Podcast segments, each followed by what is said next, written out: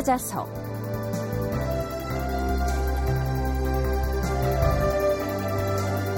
제 507편 훈민정음 누가 언제 만들었나? 극본 이상남 연출 김창회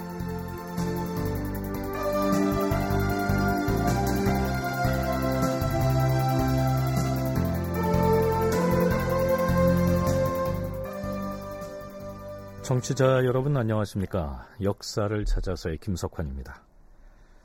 프로그램 들머리에서 들려드렸지요. 나란 말씀이 둥기게 달아로 시작되는 이 말 혹은 이 문장은 아마 중등 교육을 받은 사람이라면 대체로 한 번쯤은 듣거나 혹은 읽어봤을 텐데요.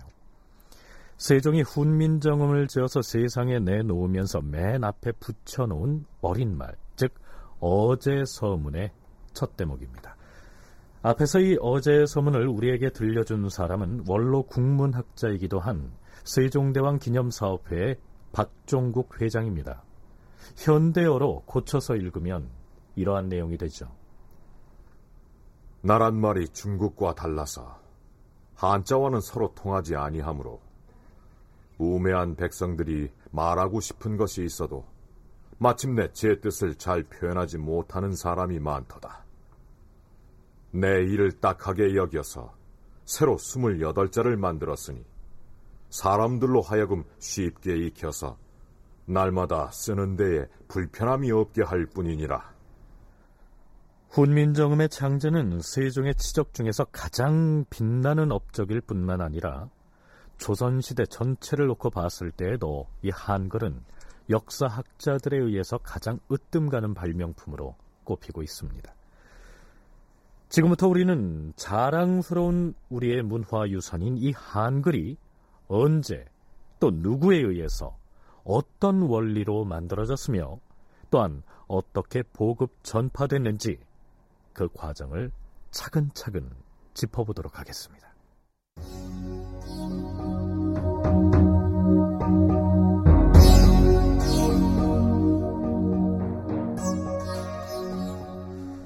한글이 언제 창제됐느냐 이렇게 묻는다면 아마 초등학생들도 1443년에 만들어져서 1446년에 반포됐다 이렇게 막힘없이 대답할 텐데요. 그러나 이에 대해서 다른 의견을 제기하는 학자들도 적지 않습니다.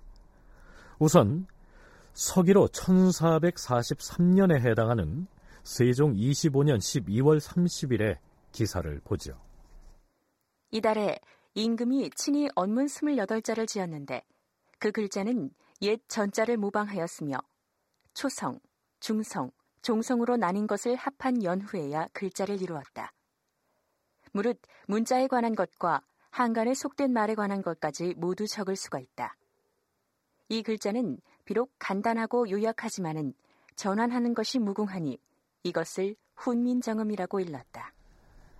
네, 들려드린 기사의 내용이 무슨 뜻인지는 나중에 살펴보겠습니다만 우선 여타 실록 기사들과 다른 점이 있습니다.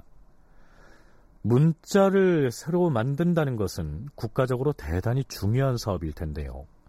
이전의 기록을 다 살펴봐도 훈민정음의 창제의 그 과정에 관한 기사는 단 한 줄도 나오지 않고 있다가 세종 25년 음력 섣달 금음날 기사에 언문 28자가 완성됐다.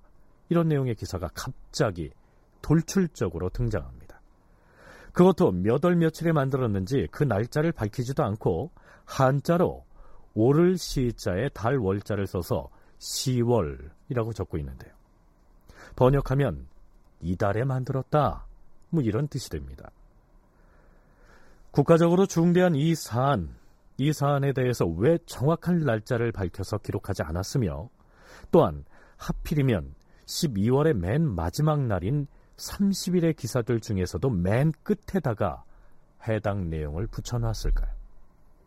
성신여대 오종록 교수의 얘기 먼저 들어보시죠.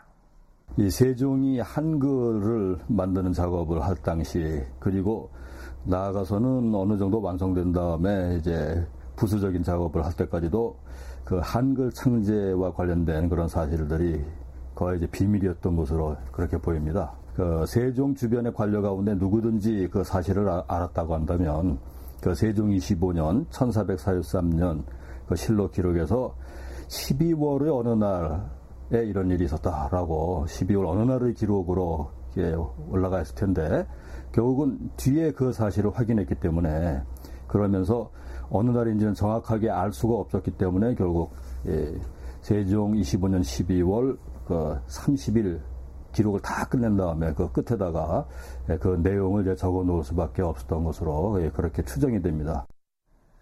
세종이 한글 창제 작업을 비밀리에 진행을 했기 때문에 이 사관을 비롯한 관리들이 한글이 언제 만들어졌는지를 모르고 있다가 나중에 알고 보니 날짜는 모르겠지만 그래도 그해 12월 중에 만들었다는 얘기를 들었다.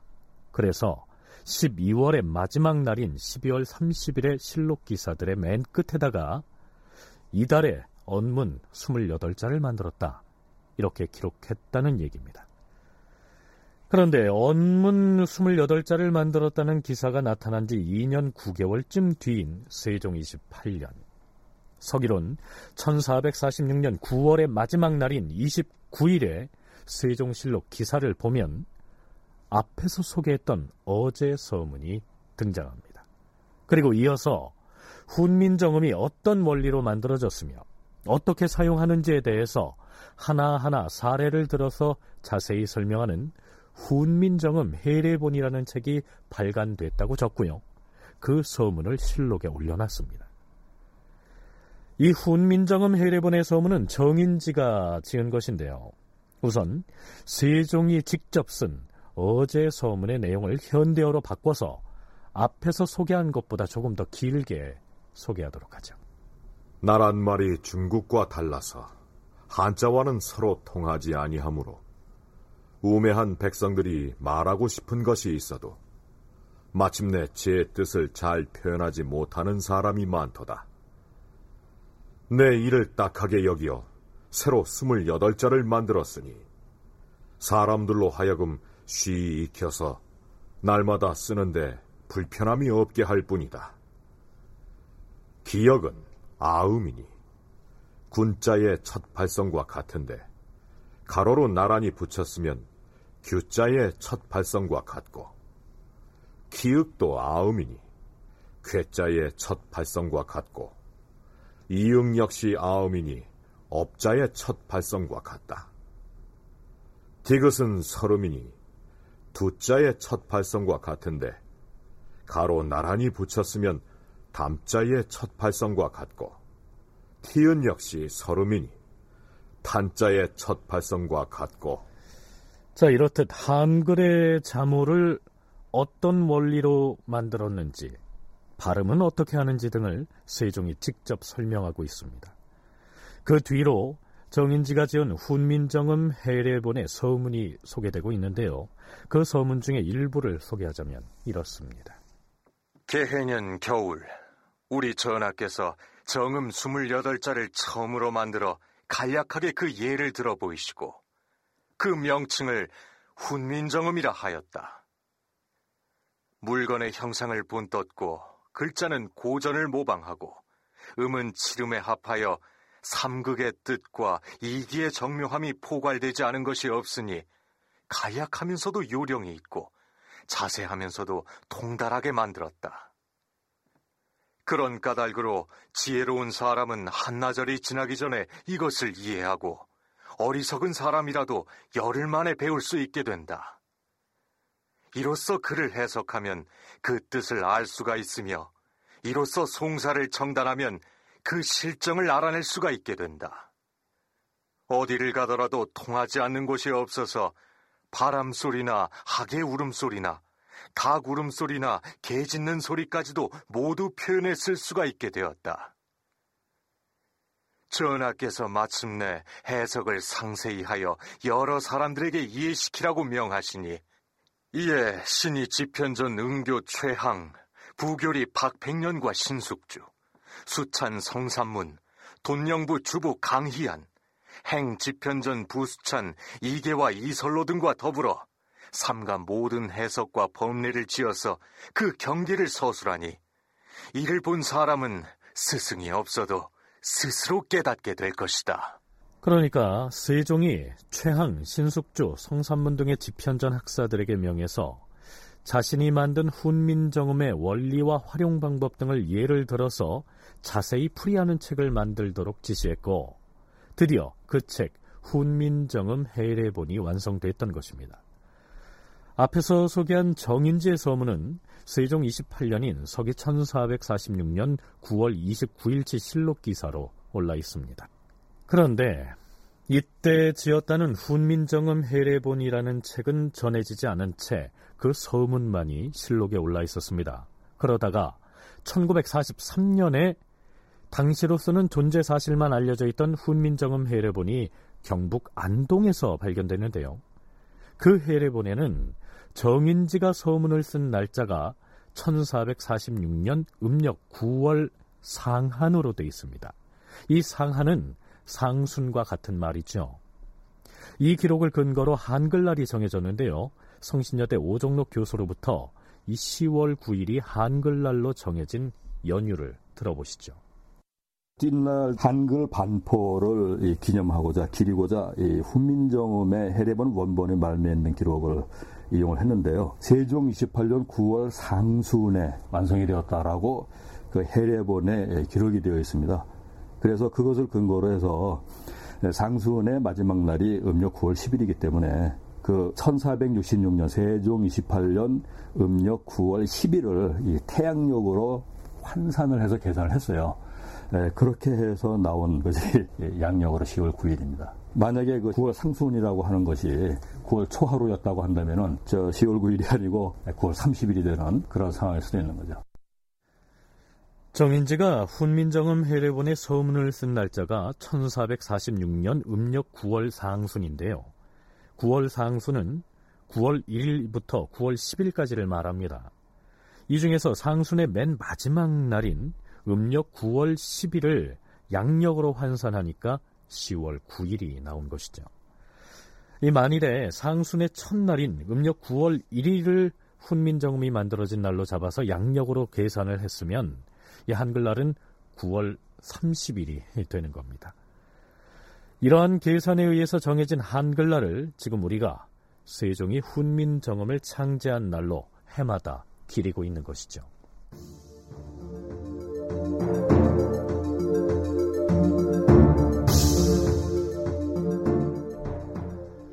그런데 우리는 여기서 세종이 한글을 창제한 때가 세종 25년인 1443년일까? 아니면 우리가 한글을 반포했다고 알고 있는 1446년일까라는 근본적인 질문을 다시 던져볼 필요가 있습니다. 세종 25년 12월 30일치 실록 기사를 다시 살펴보죠. 이달에 임금이 친히 언문 28자를 지었는데 그 글자는 옛 전자를 모방하고 초성, 중성, 종성으로 되어 있으며 분명히 세종 25년에 세종이 친히 28자를 만들고 훈민정음이라 했다는 기사가 나오니까 이때 한글이 창제됐다고 봐야 하지 않을까요? 그렇다면 3년 뒤인 1446년의 기사 첫 부분을 다시 살펴보죠. 이달에 훈민정음이 이루어졌다. 1443년의 기사에는 이달에 임금이 언문 28자를 만들었다라고 했고요. 3년 뒤인 1446년의 기사에는 이달에 훈민정음이 이루어졌다라고 했습니다. 한글을 만들었다라고 하는 진짜 기록은 어느 쪽일까요? 처음에는 28자를 만들었다고 했다가 3년여의 시간이 지난 뒤에 왜 또다시 훈민정음을 만들었다 이렇게 실록에 기록을 했을까요? 아마도 이 사이에 그 한글의 문자 원리에 대한 설명까지 완성이 되는 것으로 이렇게 판단이 됩니다. 따라서 드디어 한글의 반포가 가능해진 것으로 그렇게 생각이 되고 그렇기 때문에 1446년 세종 28년 9월 달에 이르러서 이제 한글이라고 하는 것은 이러이러한 것이다. 라고 세종이 누구에게나 다 설명이 가능한 그런 수준에까지 이제 도달을 했고 어떤 글자는 어떤 원리에 의해서 만들어졌고 또 이제 사용한다. 라고 하는 것까지를 다 설명할 수 있게끔 되면서 세종 28년에는 훈민정음 반포와 아울러 훈민정음 해례본이 완성돼서 반포했습니다. 동시에. 왜냐하면 세종 25년 12월 말의 기록은 그때의 훈민정음 이름도 정해주고 완성은 됐다고 그랬는데 그때는 아직 발표할 는 단계가 아니었어요. 그때는 왜냐하면 거기에 보시면 압니다만은 그때 28자가 완성됐다 하고 거기에 반포문격인 세종대왕의 서문도 없고 또 훈민정음 해대에 대한 정인지의 서문도 없습니다. 이게 이제 28년에 가서 됩니다. 이제 완전히 다듬고 다듬고 3년 동안을 그러니까 1443년에 일단 세종이 28자를 만들었는데 아직 글자를 만든 제자 원리나 활용 방법 등을 대외적으로 설명할 준비가 안 돼 있었기 때문에 3년여의 기간 동안 실제로 사용도 해보고 또 문제점도 보완해서 드디어 1446년에 반포한 것이다. 역사학자인 오종록 교수 그리고 국문학자인 박종국 회장의 일치된 견해입니다. 그런데 서울대학교 국문학과 박진호 교수의 견해는 다릅니다. 박 교수는 한글의 창제와 반포 그리고 보급이라는 논문에서 이렇게 기술하고 있습니다. 세종 28년인 1446년의 실록 기사에 이달에 훈민정음이 완성되었다라고 한 것은 한글이란 문자가 완성되었다는 뜻이 아니라 그 문자를 해설한 책인 훈민정음 해례본의 원고가 완성되었다는 뜻이다.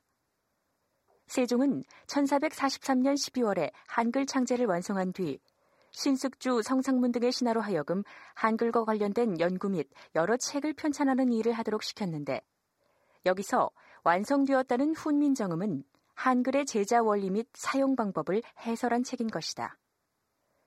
1446년 9월은 훈민정음 해례본이 정식 출간된 시기도 아니다. 훈민정음 해례본의 원고, 즉 초고가 완성되었다는 뜻이다. 원고가 완성된 뒤에도 이것을 책으로 간행하기까지는 많은 시간이 소요된다. 주자소나 교서관 같은 기관에 원고를 넘기면 활판을 짜고 목판에 글자를 새기고 먹으로 찍어내고 제본하는 등의 일이 이루어져야 하므로 훈민정음 해례본이 반포되기까지는 최소한 몇 달 이상이 걸렸을 것이다. 따라서 1446년 9월은 훈민정음의 반포 시기가 아닌 것이다. 그러니까 1446년 9월에 훈민정음이 반포됐다고 해서 그것을 양력으로 계산해서 10월 9일을 한글날로 정한 것은 잘못됐다는 얘기입니다. 1955년에 고려대 교수이던 김민수 역시 한글 반포의 시기라는 논문을 통해서 한글은 1443년 음력 12월에 만들어진 것이니까 이때를 양력으로 환산해서 한글날을 양력 1월로 바꾸자고 주장한 바가 있습니다. 지금 북한은 1월 15일을 훈민정음 창제일로 기념하고 있습니다. 세종 25년 즉 1443년 음력 12월을 한글 창제일로 보고 양력으로 계산해서 기념일을 정한 것이죠. 그러나 오종록 교수는 만일 1446년의 기록이 훈민정음 해례본의 완성을 뜻하는 기록이라면 그렇다고 한다면 훈민정음 해례본 완성이다라고 했을 텐데 예, 단순히 훈민정음이라고 한 것으로 봐서는 책이 완전히 완성이 되었다라고 예, 설명하기보다는 예, 훈민정음 원리에 대한 어떤 설명 이런 것들이 다 완성이 되고 아마 해례본이라고 하는 것이 완성이 되었다 할 때는 그걸 다시 또 예, 판각을 하고 예, 인쇄를 하고 하는 일이 이제 진행이 되었겠죠. 그래서 아마 그와 같은 그 경위 속에서 세종과 그와 가까운 몇몇 인물들만이 예, 관여를 해서 한글 창제 작업 또 그에 대한 어떤 예, 원리에 대한 설명 작업 등등이 진행이 되다 보니까 예, 실록의 기록에 그와 같은 각각 세종 25년 12월 마지막 기사 끝에다가 또 세종 28년 9월 마지막 날 마지막 기사 끝에다가 그 이런 이러이러한 일이 이루어졌다. 라고 예, 기록이 되는 예, 그런 상황이 생겨났던 것으로 판단이 됩니다. 이러한 연유로 지금까지도 논란이 이어져 오고 있습니다. 국내 학자들 간에 그리고 남북 학자들 사이에 논의가 진전돼서 남북 통일 이전에 먼저 한글날부터 통일돼야 하지 않겠습니까?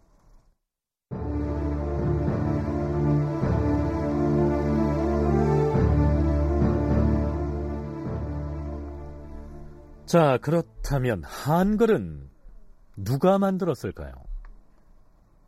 우리는 누구나 한글을 만든 사람은 세종대왕이다. 일단 이렇게 얘기를 하겠죠. 그렇다면 세종이 혼자서 한글을 만들었을까요?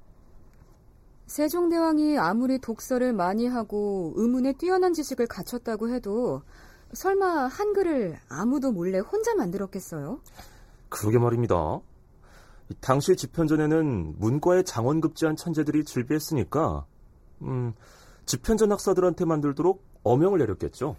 그러면 세종은 명령만 내리고 실제로 한글을 만든 사람들은 신숙주나 성삼문 같은 집현전 학사들이라고요? 그게 아니라면 최소한 집현전 학사들의 전폭적인 도움을 받아서 만들었겠죠. 더구나 여기 세종실록을 보면 그 무렵에 세종은 여러 가지 질병을 앓고 있었다고 나와 있으니까 문자를 새로 만드는 거창한 사업을 혼자 했다는 것은 더더욱 말이 안 돼요. 본래 왕조 시대의 신하들이 이룬 업적은 고스란히 임금의 치적으로 기록되는 법이죠. 자, 여러분도 이러한 의견에 동의하십니까? 한글을 만든 주체가 누구냐 하는 문제는 역시 오랫동안 논란이 되어 온 것이 사실입니다. 주체와 관련해서 예, 일어나는 논란은 어떻게 보면 이제 조선시대의 역사를 보아왔던 관점 이것과 예, 깊은 관계가 있다고 생각을 합니다. 예, 조선의 역사가 전개되어 나오는 그런 과정에서 예, 지배층들 특히 예, 문신 또는 뭐 학자 관료 이렇게 부를 수 있는 그런 사람들이 결정적이고 또 이제 중요한 역할을 해왔다 하는 것이 예, 일종의 고정관념이죠. 예, 이런 고정관념이 한글 창제에 대해서도 당연히 집현전 학사들이 주도적인 역할을 했을 것이다. 라고 생각하게 만드는 그런 힘으로 작용하는 그런 점들이 분명히 있습니다. 그러나 기록들을 보면 실상은 전혀 그렇지 않다고 생각이 됩니다. 한글 창제의 주체가 누구냐 하는 문제에 대해서 박진호 교수는 자신의 논문에서 세종이 직접 만들었다는 독창설, 세종이 신하들과 힘을 합쳐서 만들었다는 협찬설, 세종은 지시만 하고 실제로는 신하들이 어명을 받들어서 만들었다고 하는 명제설 등으로 학자들의 주장을 분류해 놓고 있습니다. 그런데 오늘날 대부분의 역사학자나 국어학자들은 세종의 독창설 쪽으로 기울고 있습니다. 보통 사람으로서는 할 수 없는 사업을 했기 때문에 어떻게 임금 혼자 이걸 할 수가 있겠는가. 그래서 집현전 학사와 같이 했다는 이런 얘기가 나오는데 그건 절대 아니거든요. 왜냐하면 어느 기독이든지 세종의 독창으로 나옵니다. 우선 군민정음을 창제이 어른이 해놓으시고 이거를 집현전 학사를 정인지를 무시해서 이렇게 이거에 대한 제자 원리를 정리를 해라 이랬습니다. 그래서 이제 거기에 맞춰서 이제 제자 원리를 초성은 어떻게 되고 중성은 어떻게 되고 또 합자는 어떻게 되고 이제 이렇게 해서 말미에 가서 정인이가 해례본에 대한 서문을 씁니다. 실제로 훈민정음 해례본의 서문에서 정인지는 이렇게 쓰고 있습니다. 삼가 생각하건대 우리 전하께서는 하늘에서 나으신 성인으로서 제도와 시설이 백대의 제왕보다 뛰어나시오. 훈민정음의 제작은 전대의 것을 본받은 바도 없이 이루어내셨으니 인간 행위의 사심으로 된 것이 아니다. 대체로 동방에 나라가 있은 지가 오래됐으나 전하께서는 사람이 아직 알지 못하는 도리를 일찍 깨달아서 이것을 실제로 시행하여 성공시키는 큰 지혜를 지니셨으니 탁월한 능력을 가진 세종이 전대의 것을 본받은 바도 없고 누구의 도움을 받은 바도 없이 직접 만들었다. 이러한 얘기입니다. 실제로 훈민정음 창제와 관련된 기사들을 살펴보면요. 친히 만들었다. 이런 의미의 친제라는 말이 여러 차례 등장하죠.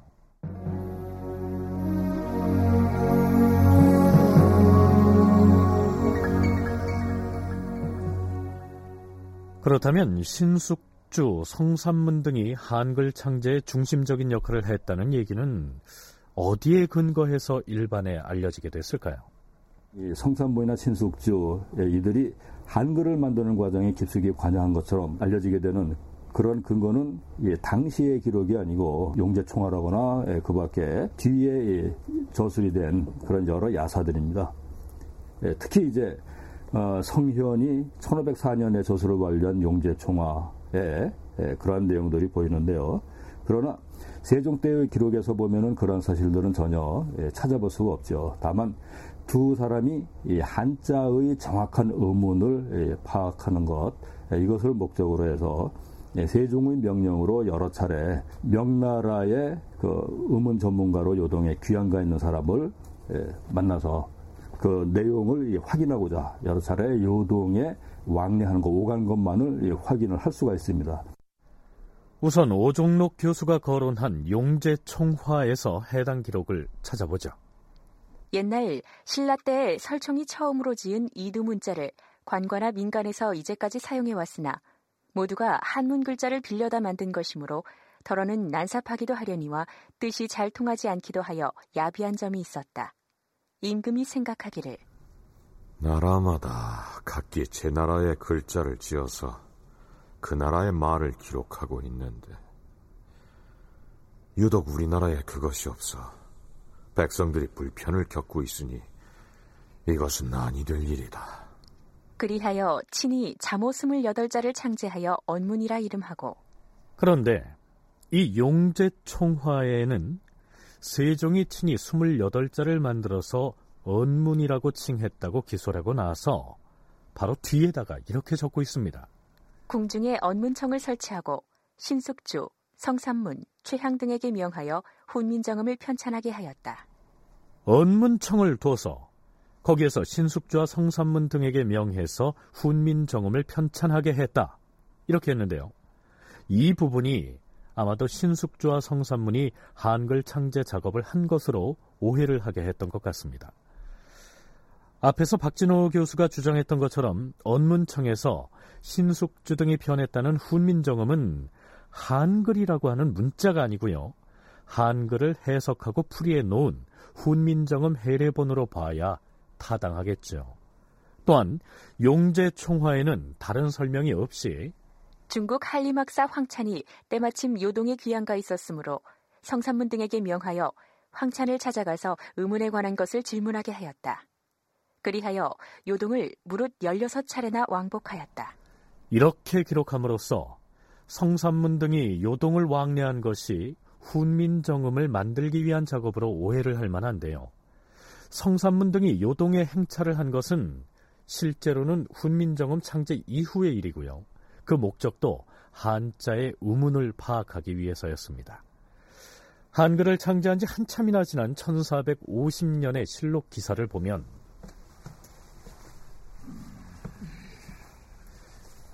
전하, 신 성산문이옵니다. 신숙주의옵니다. 음, 과인이 그대들을 왜 불렀는지 아는가? 지금 명나라 사신이 와 있사온데 사신 접대 때문이 아니옵니까? 사신을 만나는 일이기는 하나 접대를 위한 것은 아니다. 하오면 운서에 관해서 의문나는 대목을 사신에게 자세히 질문을 해야 할 것이다. 알겠사옵니다, 주상 전하. 이렇게 해서 드디어 사신과의 만남이 이루어지는데요. 성산문과 신숙주를 태평관으로 데리고 가서 사신에게 안내한 사람은 정인지였습니다. 어, 어 어서 오세요. 별거 없으셨습니까? 그런데 함께 온 두 젊은이는 무슨 벼슬을 하는 사람들입니까? 아, 이 두 사람은 모두 승문원 관원이고 직책은 부지 승문 원사입니다. 어, 그래요. 어, 그런데 무슨 용무로 함께 온 것이요? 아, 우리나라가 중국과 멀리 떨어져 있는 탓에 한자의 바른 놈을 정하려 하여도 가르쳐줄 스승이 없어서 배울 수가 없습니다. 그렇다면 음, 지금은 누구에게 배운 음을 사용하고 있지요? 우리나라에서는 처음에 쌍기 학사에게서 음을 배웠는데 쌍기는 중국 동남부의 복건주 사람입니다. 아, 그래요. 음. 복건 땅의 선비가 알려준 음이라면 조선에서 그 음을 사용하는 것이 무난할 것이오. 아, 하오나 여기 있는 이 두 사람이 대인에게서 좀 더 바른 음을 배우고자 하니 대인께서 좀 가르쳐 주기를 바랍니다. 실록에는 이때 성삼문과 신숙주가 그 사신에게 홍무정운을 가지고 한참 동안 강론하였다. 이렇게 적고 있는데요. 이 홍무정운은 명나라 태조 때 만든 운서입니다. 나중에 신숙주와 성삼문 등이 번역 작업을 하기도 했던 책이죠. 그러니까 중국의 한자를 우리말로 어떻게 읽을 것인지를 연구하는 작업을 성삼문과 신숙주가 오랫동안 수행했던 것이지 한글 창제 작업에 참여했다는 기록은 아니라는 얘기입니다. 오종록 교수의 얘기입니다. 신숙주는 이제 홍무정은 역훈이라고 하는 책의 서문, 또 성삼문은 자신이 또 이제 한어 중국어 자습서, 한어 자습서에 해당이 되는 직해동자습이라고 하는 책을 썼는데 거기에 서문, 여기에 그 기록을 한 것은 세종 때 세자였던 분종이 부왕인 세종을 도와서 한글을 창제했다라고 분명히 밝히고 있습니다. 예, 그래서 세종이 결국은 이제 큰아들로서 왕위를 세습할 문종을 데리고 또 그 밖에 아마 왕실에 몇몇 가까운 사람들을 데리고 이를 비밀리에 진행을 했을 것으로 예, 보이고요. 예, 만약에 일반 학자 관료를 부렸다고 한다면은 그 일이 학자들 사이에 비밀로 지켜지기는 어려웠겠죠. 훈민 정음을 창제하는 일은 장기간에 걸쳐서 진행된 프로젝트였는데요. 만일에 세종이 성산문이나 신숙주 등의 일부 집현전 학사를 몰래 징발해서 문자 만드는 일을 했다면 그 비밀이 유지될 수가 없었을 것이란 얘기입니다. 박정국 회장 역시 한글은 세종이 친히 만들었다, 즉 친제했다 이렇게 주장합니다. 어느 문헌이든지 보면은 이건 세종이 독창으로 나오고 친제로 나옵니다. 다 다른 적이라든가 무슨 그 신하들의 그 비문이라든가 문자 그런 데도 보면은 어디까지 훈민정음 해례본 만드는 데는 참여했지만 운서 만드는 참여했지만 훈민정음을 창제하는 데는 자기네들 했다는 기록도 전혀 없습니다. 그렇기 때문에 이건 세종의 친제가 틀림없다. 아, 이건 뭐 아주 단언할 수가 있는 것입니다. 요즘에는 이제는 과거에 잘못 들었거나 교과서 잘못된 것은 이제 고쳐져야 될 단계가 왔습니다. 그러나 여러 기록이나 정황으로 미루어서 당시의 세자이던 문종과 뒷날 세조가 되는 수양대군 그리고 안평대군 등 세 왕자가 세종이 주도한 한글 창제 작업을 도왔던 것은 사실로 보입니다. 바꿔 말해서 당시의 한글 창제 작업은 세종이 왕실 사업으로 수행했던 것이죠.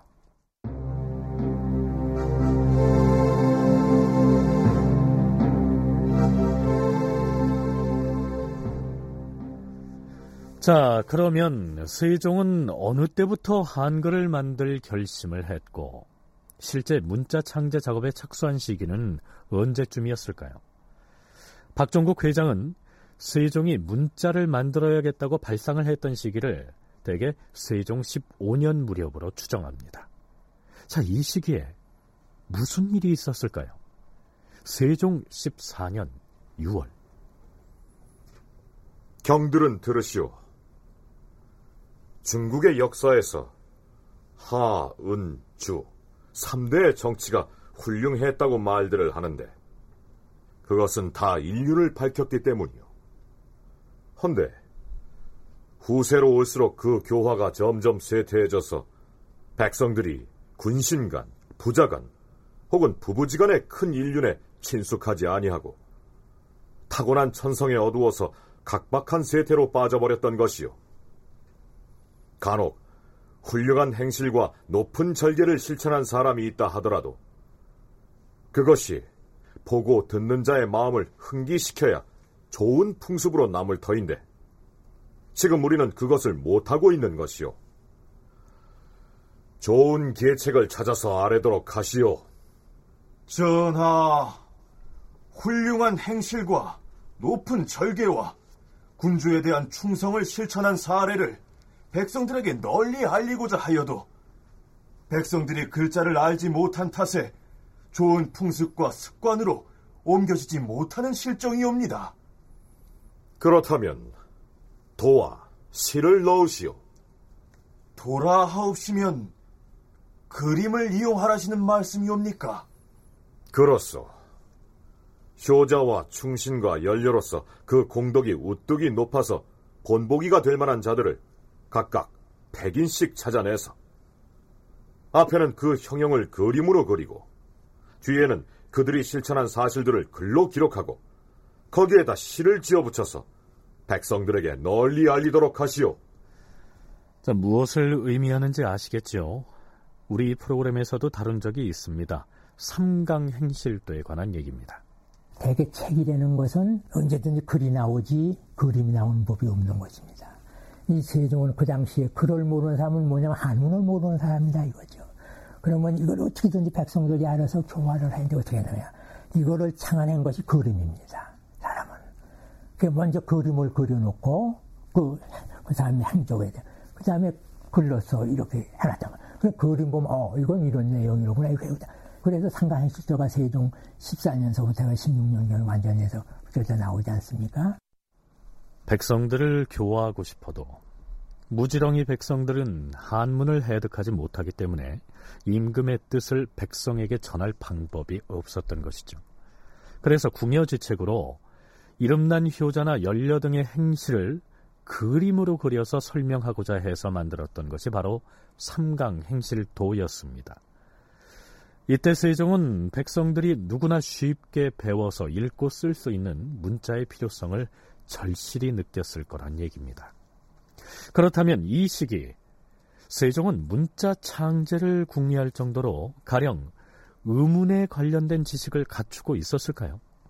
그 당시에 이 세상에 이때는 제가 안 본 게 없어요. 역사선 말해보고 중국에 있는 운송도 처말리 같은 데 호통 칠 정도로 다 운소에 대해서 또 중국어에 대해서 노골대 박통사 같은 거 다 들어옵니다.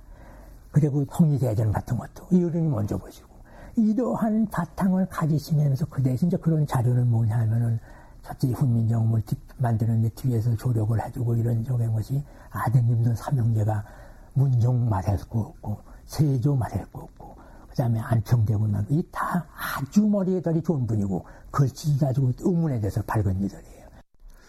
이 박종국 회장이 이 당시에 세종이 들여와서 읽었다는 박통사와 노걸대를 거론했는데요. 이것들은 당시에 대표적인 외국어 학습서로 꼽혔던 책입니다. 박통사의 통사란 역관을 가리킨다. 따라서 박통사란 박시성을 가진 통역관이란 뜻으로서 고려시대의 통역관을 가리키는 말이다. 한편 노걸대는 중국인 역관에 대한 경칭이다. 박통사와 노걸대는 모두 중국어 발음과 우리말 발음을 병기한 외국어 학습 참고서였던 것이다. 그러나 추정일 뿐이지 정말로 세종이 세종 15년 무렵부터 문자 창제의 뜻을 두었는지는 알 수가 없습니다.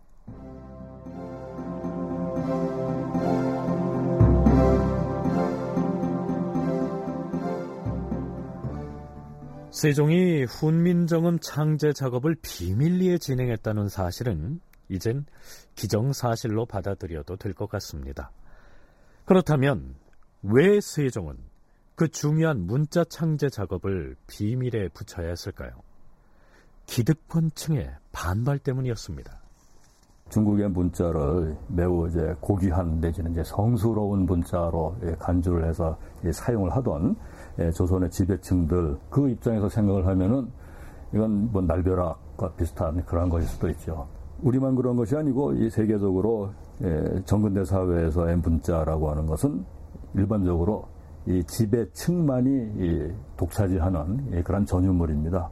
예, 문자는 한편으로는 그 기록을 하는 그런 수단이고 그래서 말을 기록을 하는 그런 수단이고 그런 수준에서부터 이해를 할 수 있지만 좀 더 깊이 들어가면은 지식을 기록을 하는 것이고 나아가서는 기식, 그 지식을 세습을 해 나갈 수도 있는 즉 이어져 갈 수 있는 예, 그런 수단인 것이죠. 만일에 세종이 문자 창제의 뜻을 두고서 집현전의 관리들에게 공식적으로 이렇게 말했다면 어떤 일이 일어났을까요? 경들은 들어라. 우리나라에서 쓰는 말은 중국 말과는 다르다. 따라서 우리말을 한자로 적어서는 서로 뜻을 통할 수가 없다. 그러니 어리석은 백성들이 조정에나 임금에게 말하고 싶은 것이 있어도 제 뜻을 표현하지 못하는 사람이 많다. 어찌 만 백성의 어버이로서 이 딱한 사정을 두고 볼 수만 있겠는가? 하여 과인은 경들과 더불어 백성들이 누구나 쉽게 쓸 수 있는 문자를 만들고자 하는 것이다. 아니되옵니다. 주상 전하. 아니되옵니다. 주상 전하. 네, 아마도 집현전 관리들 중에서는 실질적인 최고 책임자였던 부재학 최만리가 앞장서서 반대를 하고 나섰겠죠. 이 최만리는 생년, 즉 태어난 해가 미상입니다. 하지만 세종 즉위년인 1419년에 문과에 급제해서 홍문관에 들어갔다가 다음에 집현전이 설치되자마자 곧바로 박사로 임용됐다는 기록이 남아 있으니까 한글이 만들어지던 세종 25년 무렵이면 아마도 어, 50살에 가까웠을 것으로 보입니다. 백성들의 편리를 위하여 백성들이 쉽게 쓸 수 있는 글자를 만들겠다는데 어찌하여 아니 된다는 것인가? 우리 조선은 개국 이후로 지성스럽게 대국을 섬겨 한결같이 중화의 제도를 받들어 왔사온데 어찌 이와 같은 법도를 어기고 업문을 창작한다 하시옵니까? 그대는 나라에서 녹을 받는 관리로서 자신의 의사를 나타낼 방도가 없어서 하고자 하는 말을 참아 못하는 백성들의 불편함은 안중에 없다는 말인가? 전하, 지금까지 이들을 가지고도 불편 없이 백성을 교화해 왔사옵니다. 하운데 어찌 글자를 새로 만든다 하시옵니까? 거두어 주시옵소서 주상전하! 거두어 주시옵소서 주상전하! 세종은 이러한 강력한 반대에 부딪혀서 문자 창제 작업을 추진할 엄두도 내지 못했을 것입니다. 그 유명한 최만리의 반대 상소문에 대해서는 다음 시간에 상세히 알아보겠는데요. 어찌됐든 세종이 공계리의 문자 창제를 천명했다면 최만리로 상징되는 문신들의 저항에 밀려서 세종은 뜻을 접어야 했겠죠.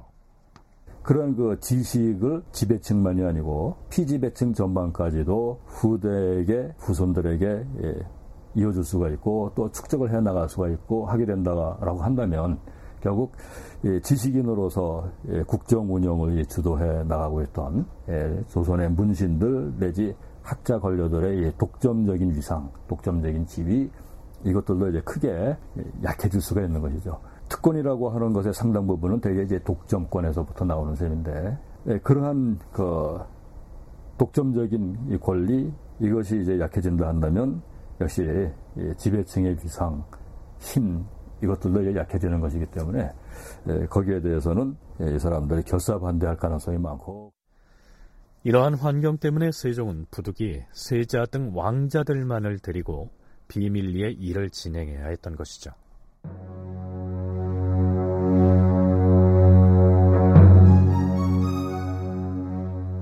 그런데 세종이 훈민정음 창제 작업에 몰두했을 것으로 보이는 바로 그 시기에 세종은 여러 가지 질병을 숙환으로 지니고 있어서 건강이 매우 안 좋은 것으로 기록에 나타납니다. 세종의 건강 문제에 대해서는 이미 짚어봤기 때문에 여기에서는 생략하겠는데요. 건강이 좋지 않아서 한글 창제 작업을 하는데 애로를 겪었을 가능성도 있고 역으로 이 문자 창제를 위해서 이런저런 자료나 서책 속에 파묻히다 보니 건강이 더욱 악화됐을 가능성도 있습니다. 민정원 만들어갔다는 이 발상이 시작된 것에서 적어도 15년 경부터 무료가 가는데 이러한 의지한 사업이 그리고 단시일 내에 될 수가 없는 거예요. 아마 20년 경부터는 거의 상당한 진척이 갔을 겁니다. 그래가지고 25년 만에 거의 마무리. 완전히 된 거 아닙니까? 23년 기록 같은 데 보면 이 어른이 너무 책을 많이 보시고 이렇게 해서 눈이 좀 나빠지시고 그랬다. 그것도 16년경에 자치통감이라는 그 역사서 아니겠습니까? 이거를 편찬했는데 그때 대제가 윤회라는 사람이 있습니다. 그 당시 세종 때의 한학자 중에서 윤회라는 한학자가 상당한 훌륭한 학자예요. 이어른이 그걸 밤에 늦도록 밤늦도록 이걸 다 교주를 보시고 이랬습니다. 박종국 회장이 언급한 대제학 윤회와 관련된 실록 기사를 살펴보면 이렇습니다. 세종 16년 12월 대제학 윤회 등이 편찬 작업 중이던 자치통감 훈의를 매일 저녁 권례에 가지고 들어왔다. 주상 전하, 오늘 새로 편수한 자치통감 훈의의 초고를 가지고 왔사옵니다. 노고가 많았습니다. 거기 놓으세요. 예, 전하.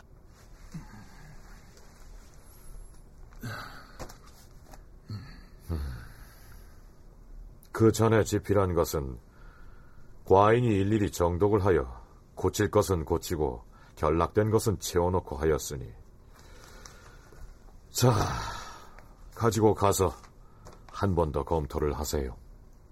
그런데 임금은 자치통감 훈이 초고의 오류를 교정하는 일을 밤중에 이르도록 계속하였다.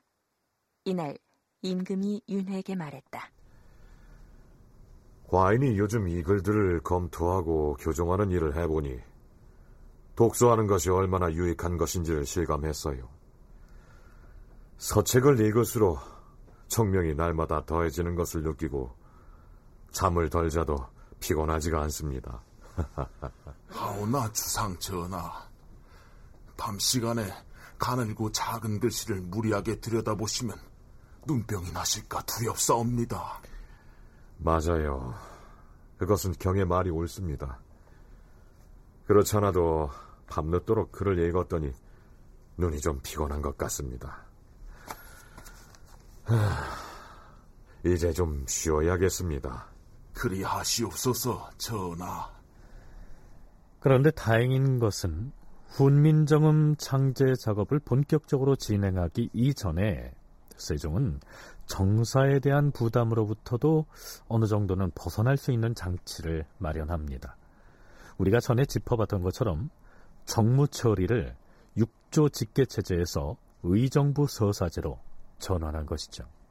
그동안에 그 의정이 이조 판서나 병조 판서의 일을 일종의 겸직의 형태로 해서 예, 관리 내지 감독할 수 있었던 그런 제도가 있었는데 예, 그런 것들도 이제 폐지를 하고 또 이제 인사제도와 관련해서 의정들이 개입하는 예, 그런 수준도 전보다는 이제 약화시키고 등등의 조치를 취한 다음에 의정부 서사제를 진행하는 것이기 때문에 왕권이 강화된 상태 또 그동안에 이루어진 여러 가지 제도적인 변화 이런 것을 바탕으로 해서 세종 18년 이때쯤 되면은 그 그것이 이제 가능했다고도 보고 그리고 한편으로 이제 세종의 건강의 악화설 예, 이것도 생각을 할 수가 있는데 다른 뚜렷한 무엇인가 이제 계기를 생각을 한다면은 역시 그 한글을 만드는 작업을 그때 본격화했을 수가 있다.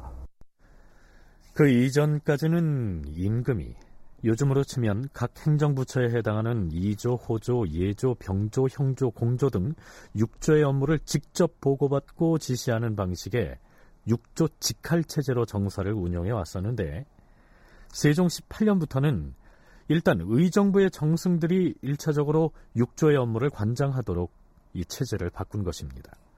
그래서 어떤 연구자는 세종이 한글 창제에 전념하기 위해서 행정 업무의 부담을 상당 부분 내려놨던 것이 아닌가 이렇게 추측을 하기도 합니다. 그뿐만이 아니었습니다. 아마도 한글 창제 작업에 착수했을 것으로 보이는 세종 19년 3월 27일 경들은 들으시오.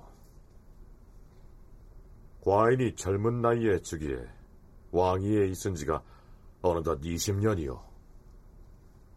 그런데 요즘 들어 임금으로서 나라를 다스린 공효가 나타나기는커녕 해마다 수재가 계속돼서 기근이 끊이지 않고 변방에서는 이웃의 도적들이 자주 경계를 넘어와 소요를 일으킬 뿐 아니라 간사한 도둑들이 날마다 불어나서 무릇 백가지 시책을 써봐도 뉘우침만 쌓이고 있으니 과인에게 지워진 무거운 짐을 이기지 못할까 두려워하는 바이오.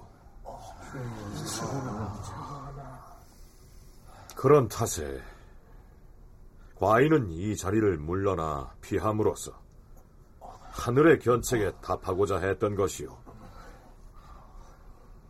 하지만 지난해 가을부터 대신들에게 의논을 했으나 대신들이 한사코 불가하다 고집을 하여 뜻을 접었던 것이오.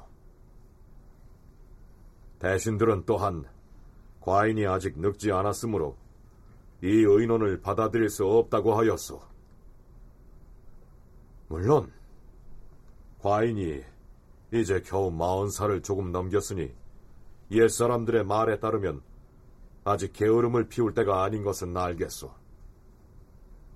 그러나 왕위에 있은 지가 이미 오래됐고 예지가 이미 쇠하여서 실상은 90세의 늙은이와 다름이 없소. 또한 병이 있어서 이른 아침부터 밤늦게까지 정사를 듣기가 참으로 견디기 어렵소. 세자는 장차 왕위를 잇고 종묘의 제사를 주관할 사람으로서 앞으로 국가를 맡을 책임이 있는데 지금 나이가 이미 스무 살이 넘었고 경전과 사기를 고루 읽었으며 바야흐로 지기가 한창 왕성하여 능력이 있을 만한 때이요.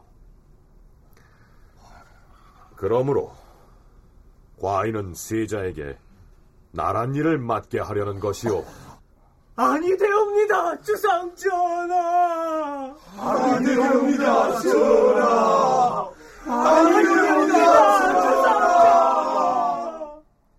세종은 이때부터 수차례에 걸쳐 세자에게 대리 청정을 시키겠다고 천명했지만 번번이 신하들의 반대로 뜻을 이루지 못하다가 결국 한글 창제 이후인 1445년에 가서야 신료들의 동의를 얻어냅니다. 세종이 세자에게 대리 청정을 하겠다고 나섰던 데에는 물론 여러 가지 목적이 있었겠지만 그 중에서도 한글 창제에 전념하고자 하는 의도도 깔려 있지 않았었을까요? 다큐멘터리 역사를 찾아서 다음 주 이 시간에 계속하겠습니다.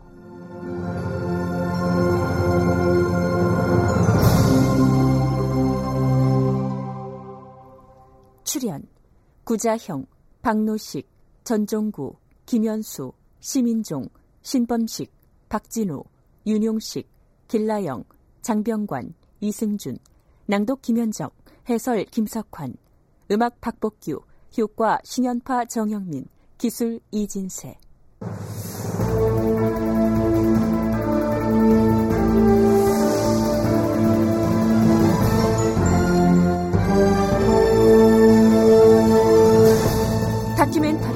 역사를 찾아서 제 507편 훈민정음 누가 언제 만들었나 이상락 극본 김창의 연출로 보내드렸습니다.